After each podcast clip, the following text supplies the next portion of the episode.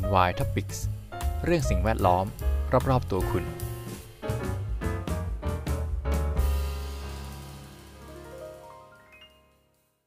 สวัสดีครับยินดีต้อนรับเข้าสู่รายการ NY Topics กับผมพีทันสถิตอีกแล้วนะครับ EP นี้ EP ที่ 3 ซึ่งเป็นพาร์ทที่ 2 ของเรื่องโลกร้อนแล้วยังไง ต่อจากครั้งที่แล้วที่ผมติดไว้เรื่องผลกระทบนะครับ มันยังไงอะเออปประเด็นของ EP นี้คืออันนี้อะมันยังไง อันนี้ผมขอพูดเฉพาะเรื่อง ลกระทบทางกายภาพที่เห็นได้ชัดเจนนะครับ การที่อุณหภูมิเพิ่มขึ้นเนี่ยทำให้น้ำแข็งขั้วโลกเนี่ยละลาย ทุกคนคงรู้อยู่แล้วล่ะ ระดับน้ำทะเลก็จะสูงขึ้นถูกไหมครับ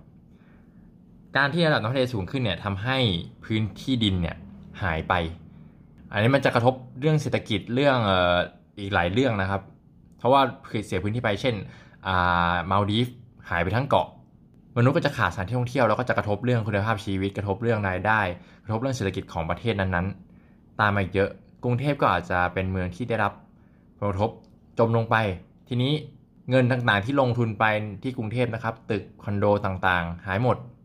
ก็จะเป็นผลกระทบต่อไปเป็นลูกโซ่อีกมากมายนะฮะต่อมาถ้าเป็นเรื่องของสิ่งมีชีวิตล่ะ แน่นอนนะครับ การที่สภาพแวดล้อมเปลี่ยนแปลงไปเนี่ยจะทำให้สิ่งมีชีวิตบางประเภท ไม่สามารถดำรงอยู่ได้ในสภาวะที่เป็นแบบใหม่ สมมตินะครับกรุงเทพเคยมีนก กระจอกอยู่ตามต้นไม้ในสวนลุม พอนกมันไม่มีที่อยู่เนี่ยเพราะว่าน้ำทะเลขึ้นนะครับต้นไม้ก็ที่เคยอยู่ได้ในพื้นดินเนี่ยพอเป็นทะเลปุ๊บก็ไม่สามารถอยู่ได้ตายจากไป นกก็จะไม่มีที่อยู่อาศัยต้องอพยพขึ้นไปด้านบนนะครับ ก็จะไปชนกับนกท้องถิ่นที่อยู่ในพื้นที่อยู่ปัจจุบันเนี่ยก็จะมีการแย่งอาหารแย่งที่อยู่อาศัยกัน เกิดห่วงโซ่อาหารใหม่ๆ ซึ่งจะกระทบเรื่องความหลากหลายทางชีวภาพนะครับ อันนี้ผมขอยกไปพูดอีกอีพีหนึ่งเลย เพราะว่ามันค่อนข้างมีดีเทลมาก แล้วก็มีตัวอย่างที่ต้องพูดให้เข้าใจเนี่ยเยอะที่ผมกล่าวไปเมื่อสักครู่นี้เป็นเพียงแค่หนึ่งในตัวอย่าง อีกหลายตัวอย่างที่ผมสามารถยกขึ้นมาได้ ในเรื่องของผลกระทบทางด้านความหลากหลายทางชีวภาพ ที่เกิดจากการที่อุณหภูมิของโลกนั้นสูงขึ้นนะครับ สุดท้ายแล้วถ้าหากมนุษยชาติไม่สามารถควบคุมอุณหภูมิของโลกให้อยู่ในเลนจ์1.5ถึง2องศาเซลเซียสได้เนี่ย สิ่งที่เกิดขึ้นต่อไปก็เราจะโดนบังคับให้ปรับวิถีชีวิต โดยไม่เต็มใจนะครับ ยกตัวอย่างเช่น การที่น้ำท่วมขึ้นไปที่กรุงเทพเนี่ยครับไม่มีที่อยู่อาศัยแล้ว มนุษย์ก็ต้อง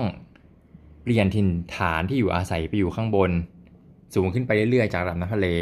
หรืออาจจะมีบางส่วนที่อาศัยอยู่ในน้ำด้วยซ้ำในปัจจุบันอาจจะมองว่าการอาศัยอยู่ในน้ำเนี่ยอาจจะเป็นเรื่องที่ยากลำบาก ไม่มีแหล่งอาหาร ไม่มีแหล่งน้ำ แต่การที่เกิดเหตุการณ์แบบนี้ครับ ทุกครั้งที่เกิดเหตุการณ์ที่เราโดนบังคับ ให้ต้องเปลี่ยนสภาพแวดล้อมหรือเปลี่ยนวิถีชีวิตเนี่ยมนุษย์จะมีการคิดสร้างอินโนเวชันใหม่ๆ นวัตกรรมใหม่ๆ ซึ่งมาตอบสนองให้มนุษย์เนี่ยใช้ชีวิตได้อย่างสุขสบายมาก อาจจะไม่เท่าเดิมนะครับ แต่คิดว่าน่าจะมีพัฒนาการดีขึ้นเรื่อยๆ ตามเทคโนโลยีที่มันเปลี่ยนแปลงไปเรื่อยๆครับทุกๆปีก็จะเห็นนะครับว่าจะมีเทคโนโลยีใหม่ๆ มาช่วยอำนวยความสะดวกให้กับมนุษย์ทุกๆ ปี ถ้าท่านไหนได้มีโอกาสดูหนังที่เกี่ยวกับ การเอาชีวิตรอดในโลกอนาคต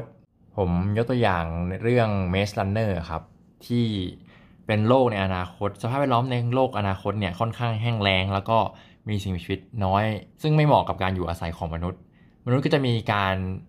ทำสถานที่ที่ปรับสภาพแวดล้อมให้เหมาะกับการที่มนุษย์จะสามารถอยู่ได้ แต่ก็ต้องเปลี่ยนวิถีชีวิตปรับไปตามสภาพแวดล้อมที่เราโดนบังคับ ถ้าหากว่าเราอยากจะอยู่แบบเดิม ฉะนั้นเราก็ต้องช่วยกันสนับสนุนแล้วก็รักษาสภาพแวดล้อมเดิมเอาไว้ เพื่อให้เราใช้ชีวิตในวิถีแบบเดิมได้ต่อไป ในมุมมองของผมนะครับ อะไรจะเกิดมันก็ต้องเกิดครับ ดูจากเทรนด์แล้ว โลกเราน่าจะไม่สามารถรักษา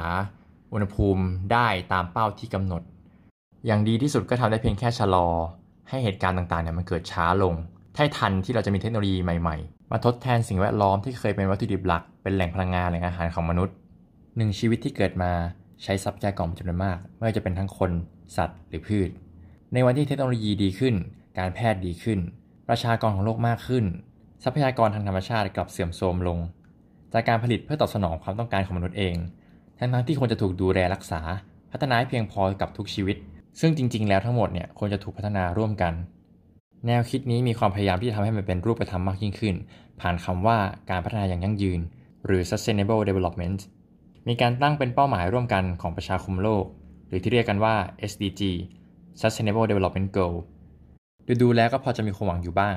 แต่ผมคิดว่าทั้งหมดนี้อาจจะไม่เพียงพอที่จะแก้ปัญหาได้ทำได้แค่รั้งให้ปัญหาเกิดช้าลง